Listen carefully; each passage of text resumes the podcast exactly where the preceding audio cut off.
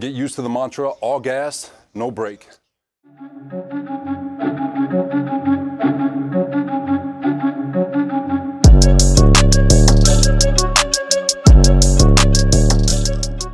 What's going on, everybody? Welcome back to the Turn the Jets podcast. I'm your host, Will Parkinson at WillPaw11 on Twitter, joined by a special guest of, uh, of the Badlands podcast and uh, Bleacher Report football draft coverage, Connor Rogers. How's everything going today, Connor?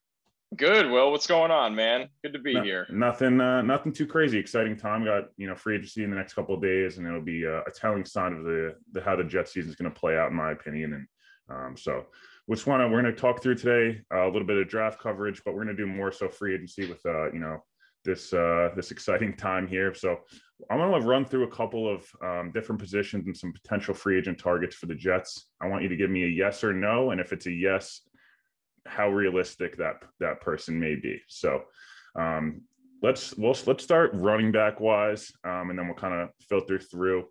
We'll start Aaron Jones, probably the biggest and most talented name on the uh, the free agency market. Would you be in or out based on I know Le'Veon stuff like that might be a little clouded judgment for Jets fans. So I think for me, you'd really have to gauge the price on this one, right? Because uh, from everything I had heard, why things didn't work out with Green Bay and Aaron Jones over this last year, they try to get something done. It was that understandably the guy wants an Alvin Kamara, you know, at least close to an Alvin Kamara kind of payday.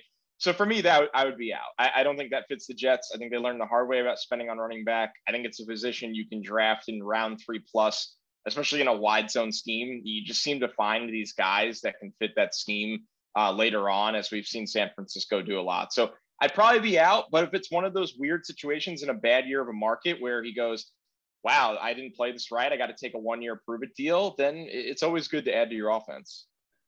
Let's move on to Kenyan Drake. Yeah, so for this one, I'm not as high as a lot of people. If you're going to go pay a guy like Kenyan Drake, you might as well go find somebody comparable in round three. I look at Michael Carter, I look at Kenny Gainwell, who I think will actually both be maybe better within two years. So, you know, do I think the money is there for Kenyan Drake? Probably not. The running back market's never typically good. Um, but I, I'm I'm just a little underwhelmed to be honest with you, and think once again the Jets have so much draft capital later on between rounds three and five that you probably find a guy very comparable there. We'll go last two running backs since I feel like it's a position that like the Jets. I, I agree with you. I'm very far out on Kenyan Drake. Um, let's go Marlon Mack, and then we'll finish out with um, we'll finish out with Jamaal Williams, two guys who seem a little more realistic. Yeah, so this is a yes for both, and and this is way more realistic than the first two you mentioned because you start with Marlon Mack. You're coming off an Achilles. You're probably not looking good for the contract you're going to get. You're definitely in the one year prove it deal. You're not going to get guaranteed money outside of that first year. Uh, Marlon is quietly could be a gem of this free agent class. Uh, he had a phenomenal season before he got hurt last year. He, he's you know great locker room guy. I got to spend some time around him at Super Bowl Radio Row. Just quiet, humble, uh, very fitting in what Joe Douglas would want in that running back room. Where you know, am I a doctor and can speak to the medicals? No, but in terms of value and what he can be, that makes a lot of sense. I mean, that, we could be talking about a one-year, four million dollar deal max with incentives. Jamaal Williams is a big yes for me, and I'll tell you why more so than Kenyan Drake, because people might say, well, you you think you could draft one? Phenomenal in pass protection, protection, uh, really good pass catcher. Love his energy, can create yards after contact. Everybody sits there and looks at the stats, but go, no, look at the games when Aaron Jones was hurt and what he can do filling in as a full time role. He's the breakout guy that you're sitting there going, he's been waiting to get to free agency. He's been buried on the depth chart. I would be comfortable giving him three years, 12 million, even if you had to, with some guarantees in that second year. I like Jamaal Williams a lot. Yeah, I agree with you on, on both those guys. Quick draft question at the running back position. I'll, we'll just do it that way. We'll end with a uh, one draft prospect, Javonte Williams. Where are you at on him? I know my brother's super high on him. Um, how are how do you feel about Javonte? You could watch the film from last year and say he had the best 2020 film of the running backs. You really can. It's it's tremendous. Uh, I actually just wrote him up for the Badlands Draft Guide, and he came in at running back three, and the only running back I think that'll finish with a round two grade. I had Najee Harris and Etienne in round one, Javonte in round two, and, and then a ton of guys in round three. And I look at him and go, you know, he could easily be a top 50 pick. First off, everyone raves about his character. I mean, really one of the leaders at UNC. Uh, tremendous tackle breaker. And, and it's not just running through you. I think there is a little shake there that surprised me for someone that's 225 pounds. So I think Javonte Williams, he's kind of a locomotive downhill. He reminds me of Chris Carson a little bit, where I wonder how long that running style lasts in today's NFL. Are you going to be great for eight years anymore? I don't know. But can you be really good for five? Probably. I think he's one of those guys you take in the second round. And familiarity in the in the zone scheme that UNC runs, plenty plenty of zone principles, so you don't worry about adjustment. He's plug and play. So Javonte Williams, he, he's exciting, and honestly, if he was the best rookie rusher next year because landing spots are so volatile, it wouldn't shock me at all. Yeah, no, it's funny. I, I didn't I didn't mention Chris Carson as a free agent potential guy just because I feel like every year there's an injury. It's like just wait three weeks and then it's like foot injury, back injury, knee.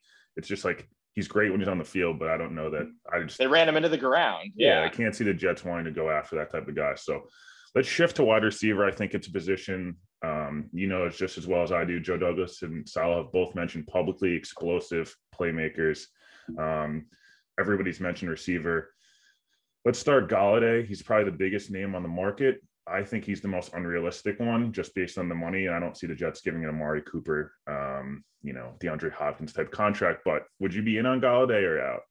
I would surprisingly be out, and I like the player. Now, I think the problem is you're coming off an injury season at a position where, boy, do the Jets know it, wide receiver injuries, and you kind of nailed it. This is going to be a significant deal. He's probably sitting there having a party that he didn't get franchise tags because with Allen Robinson and Godwin not getting franchise tag, it almost solidifies him as this top guy that'll get maybe 18 to 20 million dollars a year. I, I, don't see the Jets doing that. Uh, my team building philosophy, I wouldn't do that unless you're talking about someone really special, and and maybe he develops into that guy. And the numbers with Stafford are great. There's no denying that. I just think the Jets are a team that, once again, it's a great wide receiver class. They can draft there. And I think you can, we're going to talk about some of the mid tier guys. I think there's mid tier guys that make a little bit more sense to develop this rounded out core where you feel good about maybe four of your wide receivers rather than two of them. Yeah. The only thing with Golladay that concerns me just a little bit is that he was probably the third best receiver on the market. And now all of a sudden he's the first guy. And it's like, I don't know, you to, to take up $20 million in your cap, unless it's an Allen Robinson or a guy that's even higher, like a top five, top six guy, just it's tough for me to convince. Plus Mims, if Mims develops to what you think he is, he He's does do a lot of the similar things. and then in that Shanahan offense, you need people that can, um, you know, be working the slot. So we'll go to we'll go to Juju next. He's probably the most polarizing guy in the market. I know people are so indifferent. Jets fan base specifically is so indifferent on Juju. I personally would be in. Where would you be at? Yeah, I, w- I would be in two. Now, I'm, really struggling to figure out what kind of dollar he commands on this market because you'll have teams that it sounds crazy, but they, they won't love the TikTok stuff and all that stuff. And that's not the reason you won't get a mega deal. It's just something that some GMs will be like, we don't want that kind of guy. And Juju's a great person. There's nothing wrong with him in terms of character. I think his teammates like him. Uh, he's obviously a very tough player, a hard nosed player that can produce out of the slot, can make tough catches over the middle of the field. If you're going to be running this Shanahan pass game, you're going to want your intermediate wide receivers to be able to go through traffic. You really are, and at the middle of the field. So I, I kind of sit there and go, here's how I would do it, Will. If you're going to sign Juju, you might be looking to trade or cut Crowder. And I like Crowder, but I think that's the kind of situation where you go, okay, we're going to get a little younger here. We're going to get a little different here. And we're going to add our speed in the draft because we know there's a lot of speed there. So I don't think Juju commands crazy money, and I would definitely, uh, definitely at least make the call. Yeah, so I saw something this morning. Uh, Ian Rapoport talking about Juju looking for 10 million a year. If you're a Jets fan, Crowder's at 11.5 and he's four years older with a much bigger injury history. Um, I'm not, it's not a, people get mad. A lot of the turn of the Jets and Badland stuff is like, it doesn't, it's not anti Crowder. It's just, you know, putting a value on a slot position. Yeah. And Juju to me, 75% of his targets uh, caught last year, 70% for his career is really impressive. It's a much higher number. Crowder's at like 59, 5. Um, I know it's a different system and all those types of things, but nine touchdowns last year and what felt like everyone's like, oh, we didn't have a thousand yards, but yards are so like based on scheme too. It's not like Juju. Absolutely. Like, I mean, um, if Juju costs 440 with 30 of it, not 30 of it, 24 of it guaranteed, like I, that just seems like easy money. It really does. I mean, that's that's not high money for a wide receiver. Yeah, especially a guy that I think. Look, I everyone knows I like Sam, but Sam's realistically not going to be here. I think if Sam were were to be here, I think it'd be a more realistic thing, just because Juju's best college season and Sam's best college season aligned. You know, all that type of stuff. But um, you know, moving to a guy, I think a lot of the turn the Jets, Badlands, you've talked about a lot. Curtis Samuel, I would be in. Where would you be at? Yeah, I'd be in. It's just a no-brainer. You, you got to replace speed. Um, you know, everybody loves to talk about his role in the offense, and it, it fits. You know, jet sweeps, uh, winning downfield. Really, just a guy that you're going to manufacture touches to because you know what he could do with the ball in his hands. You know, a lot of people forget Curtis Samuel is a Brooklyn guy. Uh, I wonder if there is any part of him that's like, hey, I'd, I'd like to come home if the money adds up. So maybe the, you know the Jets don't usually have a lot of advantages in free agency. Maybe they do have a quiet one with Curtis Samuel. It makes me wonder. I think that's one of the no-brainer fits because I think there was a lot of meat left on the table when you look at his targets in terms of their quarterback play, where it's like, man, the ball's just not there for him and he's getting open. And I'm not saying everything will be perfect with the Jets this year on offense or quarterback, but I do think he's a player that is on the right trajectory where you sign him and you're getting a little bit more looking forward than you were looking back. Yeah, I think the other thing that's a key with Samuel, and I, I mentioned I forgot to mention this with Juju, is Juju's a great blocker. And I think Mims has proved that he was a really good blocker. And I know fans don't want to hear about receivers blocking, but it matters in, that, in, in that offense, it matters. Like the reason part of the reason Devonta Freeman was so good is Julio is an incredible blocker on the outside. And if you can beat that first level guy, you need receivers to put in effort there. But yeah, Samuel makes a ton of sense. I don't think he'll cost a lot, maybe between six and eight million. Um, he, again, a guy that's 24 years old, going to be 25 next year. But those are the type of free agencies, free agent moves I feel like the Jets haven't made recently is signing guys entering their prime, not guys that are on the back half. Obviously, Le'Veon, Mosley, and all those type, those type of guys. But um, last free agent receiver will go to. I don't want to cover Kendrick Bourne. I feel like it's not. If he signs with the Jets, it's nice and it's an additional piece. But uh, Will Fuller seems to be a name that's constantly linked kind of feels to me a little bit like a poor man's Robbie in terms of staying healthy. Um, I don't love the fact that he's been suspended multiple times. Um, but where would you be in on Fuller? Because I feel like he's a polarizing talent, especially with the Deshaun links as well. I think he's a really good player. I, I just I'm with you that this is a high risk signing, and I I just don't really see them being a high risk free agency team anymore. I, I really don't. I think that you saw them take their risk in the draft, right? Becton no matter what people think now, Becton was a risk. He, he was an exciting prospect, but you had to worry about the weight. You had to worry about, you know, obviously getting that conditioning up and and he bought in and he was great. Mims was, you know, three-year productive college player, but he he had that designation of like freak athlete. Uh, will it translate? And he looked good. He looked really good. So I think they take their swings in the draft. I don't think they take their swings in free agency. Fuller, like you said, suspension, uh, serious health. You know, great when he plays I think that they'll they'll go a little lower dollar at free agency because I think Fuller does get a really nice contract. So probably out on this one. Yeah. The other thing I was thinking too is like I'm I love Becton. I'm still like I'm still worried that he's always gonna have to like he's so bought in conditioning wise. You look at Trent Brown. Um, it's not a bashing of Becton at all, but it's my problem with Zion NBA wise. It's just like people that are that naturally big when they start Body to put type. on even more adult muscle when he turns 25 26 like are you 400 pounds can you play at that weight but um a draft guy uh, the top three guys to me are really polarizing where are you at on bateman because i'm really high on him and i think people are kind of sleeping on the fact that if he's there 23 or 34 like i don't know if he gets oh. there I don't think I, take there, him every time. I take him every time. I've actually been perplexed uh, keeping up with his mock draft trends that he he's just not valued the way that clearly you and I see him. I was I was telling the PFF guys that you know, and and Mike Renner, who's their draft analyst, does a great job. He, he kind of is on this side with me, and it sounds like you are. Bateman is a lot closer to that tier of Chase, Waddle, and Smith than on the other tier. It's bizarre. I, everyone sits and looks at him and goes, "Oh, you know, he's this round two wide receiver." I, I think he's closer to tier one than people want to realize. I compared him to Keenan Allen. I, I mean, you look at it and go, the releases off the line of scrimmage are phenomenal. He catches everything in the middle of the field. Uh, good body, tough after the catch. Like, I, I mean, the real deal, the real deal. And maybe it's people are realizing, you know, not realizing that Minnesota gave him nothing this year from the quarterback position. But I would take Bateman at 23 every time. And if he made it to 34, it becomes the most no brainer pick that the Jets can make in this draft it's pretty funny. One of my childhood really good friends uh, coaches at Minnesota, and he was like, he's the best receiver in the draft. I'm like, you're being biased, obviously. It's like it's your guy. He's like, no, he's the best receiver in the draft. And I was like, he could be. I was like, okay, like I'm bought in. You watch him practice every day, so. Um, we'll move on to tight end. Uh, I think that there's only a couple guys I would really like at the tight end position. Um, Jonnu Smith's one of them. Um, I would be in because I think it's really risky to go in the year with Herndon and Ryan yeah. Griffin. I'm a huge, I'm very outspoken. I don't want Ryan Griffin on the roster um, next year, but uh, I just don't like guys that grow their hair out that to, just to say they grew it out so they can play the rest of their career with their hair grown out. Um, all right, dude, go get in another bar fight on draft night. Uh, but Jonnu Smith, where are you at on him? In all the way, uh, probably in my top five guys I'd want in this free agency class. I, I think that once again, there's a lot left on the table to be more productive than he's been in Tennessee. You watch the targets, he's been great.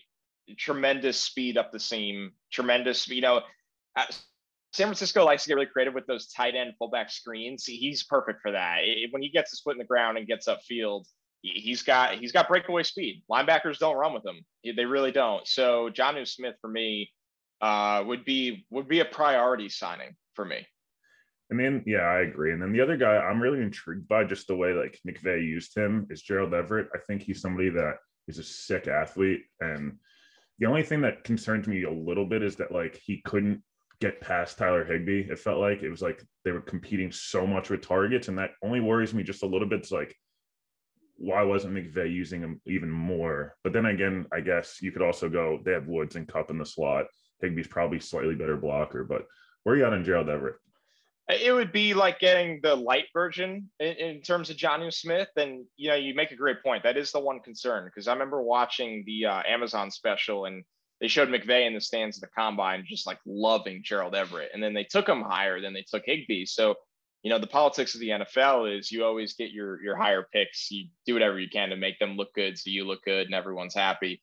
Uh, and that's not that Everett's been a bad player, but I, I, agree with you that it feels like a really good athlete that just hasn't fully figured it out yet. There's been flashes, and you know maybe Herndon is the same way, where you're going, okay, we have this guy on the roster already, so I'm 50-50 on it because I would like to be in the building right now and figuring out where is Chris Herndon at? Did you know Adam Gase alienate this guy? Is he focused on football? Because if he is, then I'm not going to pay Gerald Everett. But if, if I'm not relying on Chris Herndon at all, I think you got to make some kind of move at tight end. You can't, this tight end, the draft is terrible for tight end. I'll tell you right now. Like there's guys that have roles, like some guys can catch, some guys can block. Like Kyle Pitts is a star. You know, there's, there's a couple of guys on round two to five that can play, but you're not going in and finding your franchise tight end and in round four like you feel like you usually can. So this is one of the trickier ones in terms of decisions. Yeah, I was going to say I don't I don't really want to cover that much with the draft in terms of tight end because Kyle Pitts is probably arguably the best player in the draft, depending on who you talk to, just from a non like just take position out of it. Yeah, um, and unless the Jets are keeping Sam and trading back, which obviously doesn't seem likely, uh, then Kyle Pitts doesn't really seem. It's not the conversation. Not really yeah. worth talking about unless that something changes, in which I still think you there's other positions you address, but um, yeah, I don't, I don't love the tight end class. Everyone seems to be really all over the place on who they like, anyways, in that class. So, um, and let's move a little just to the O line because I think that's a position that will get addressed quickly. Um, two guys I really like, and I, I assume you like as well, Linsley and Thuney. How aggressive would you be to get those guys in the building? I would see if I could make a mega play to get both. I, I really would. Now I know every fan base is probably thinking the same thing. Now, I think the question comes down to if you can only get one, who do you go with? Do you sign Linsley and kick McGovern to guard? Uh, do you sign Thuney and, and, you know roll with McGovern at center?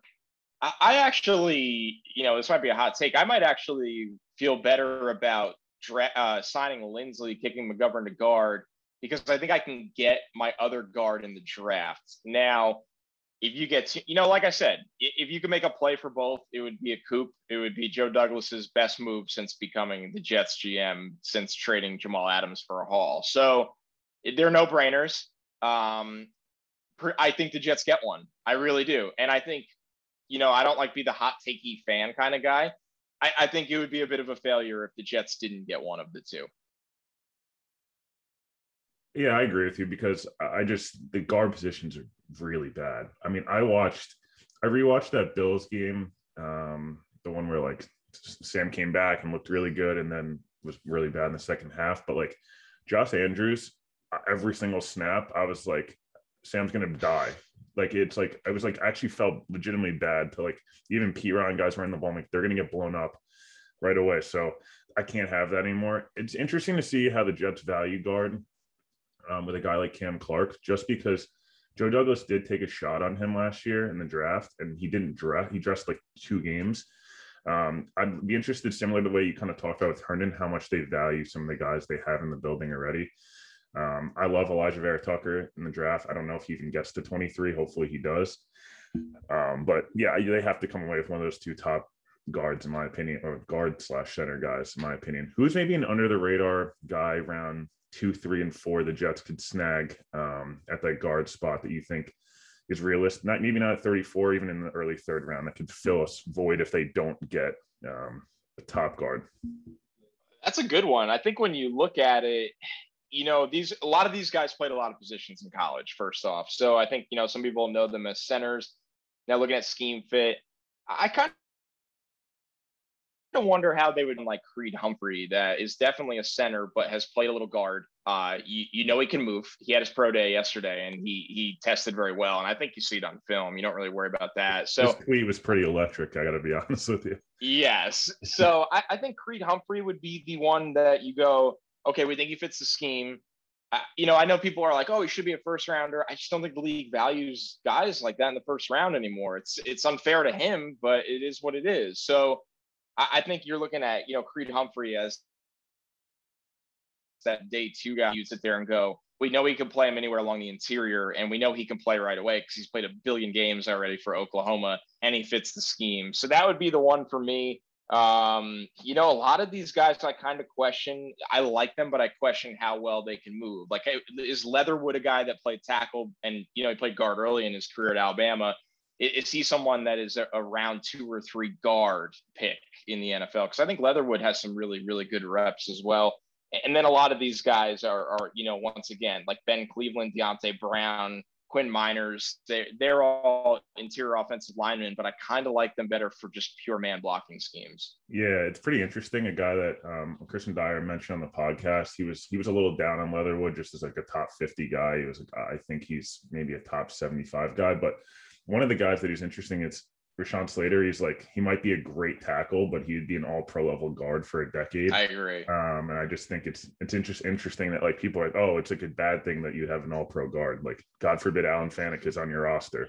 Um, we've seen that before, that works. But um, shift to the defensive side of the ball, just a couple of guys, and you know, how do you feel about the cornerback position? Because I'm really high on Jaycee Horn and Farley, a little higher than I am on Surtain, just because I think like if you flipped Jaycee Horn and Surtain on in terms of who they played for, I think you'd view Jaycee Horn as a top 10 pick. Do you think the Jets A go there? And how do you kind of feel about those guys? Well, I think they got to sign one, right? Because this uh this is a group that is lacking, and Saleh, you know, Saleh knows that he needs to get his corners and, and pass rushers because uh, they'll they'll really work together in this defense. And I, I think that you know I kind of feel like they might be I don't want to say out on like Farley, but I think he goes too high. You know, Surtain, I think even, you know, might go too high for them. And then you do get into the Jaycee Horn conversation at 23. Love him there. think he's a great fit. Like, you know, I think you and I see eye to eye to this. My three guys at 23 that I would hammer home every day to be picked there would be Alijah Vera-Tucker, Jaycee Horn, and Rashod Bateman. You know, one at each position. I, I just think it's, you know, an Ojulari, although I, I don't know. Well, you know, Ojulari, I'm I'm skeptical on if if he's there, but we'll see. Um, those are the four that it's like no duh. But then you get into the, you know, the guys after that. Let's talk corner after that, or 34 or 66. I think Melifonwu from Syracuse is like perfect cover three corner. The click and close. He's got the speed to take the deep third. Uh, I think that he looked really good at the Senior Bowl. He looks really good on film. He's going to test very well. So Melifonwu is somebody that you know, Ife Melifonwu. He's somebody that I think is a really nice fit there. Let's not forget they don't even have a slot corner right now. Like I think they got to sign a K'Waun Williams or or bring back Brian. Yeah, I feel like he's got to be a favorite of that. I know Rich. Yeah, like they got to solid guy. Yeah, you know maybe they they like to give Sherman a one year nine million dollar deal. Come be that veteran presence. So you got to sign one. You got to draft one. You might have to sign two. Uh, it's a decent corner class. It, it, really is. Even somebody like Elijah Molden in, in round two can play the slot and can play a versatile safety role. Uh, it's been just tremendous in coverage. Might be one of the, if not the best cover player in the draft, just from what I've seen. He's just these 5'10, 190s. People don't care. That's how it goes. So they got options and, and they got to, a lot, they'll use a lot of their assets financially and draft capital wise to fill corner holes. The other guy that was a little polarizing me was Shaq Griffin, um, just because comes from that Seattle background. I think he's a. I don't think he's quite like I don't have as high of a uh, ceiling on him as I think other people do. I think it's really difficult. That defense was really bad last year, and they had some really good players. And I'm not just going to blame Jamal Adams, um, but when you have two potential Hall of Fame guys in KJ Wright and Bobby Wagner, and Jamal's really good, you have a guy like Shaq Griffin, and they're getting gashed every week wow. other than the Jets game, it's really difficult for me to be like, oh my God, I want this guy so badly. So are you like it it tells you the story of this defense. It's a good preview of this defense. If your pass rushers can't get upfield and win, your secondary is going to get eaten alive if they're not elite. It's not the Legion of Boom over there anymore. There's not prime Sherman. There's not prime Cam. There's not prime Earl. Uh, so I'm with you that you know Shaq Griffin, a capable starter in in that scheme, yeah, but is he somebody that'll look really bad when everything's not going right? He could. And I just don't know why you pay someone like that. So you sign him for a low money deal because you need starters. I get that. But if you think he's like the answer, yeah, then I'm with you. Seattle, all the all their problems started up front.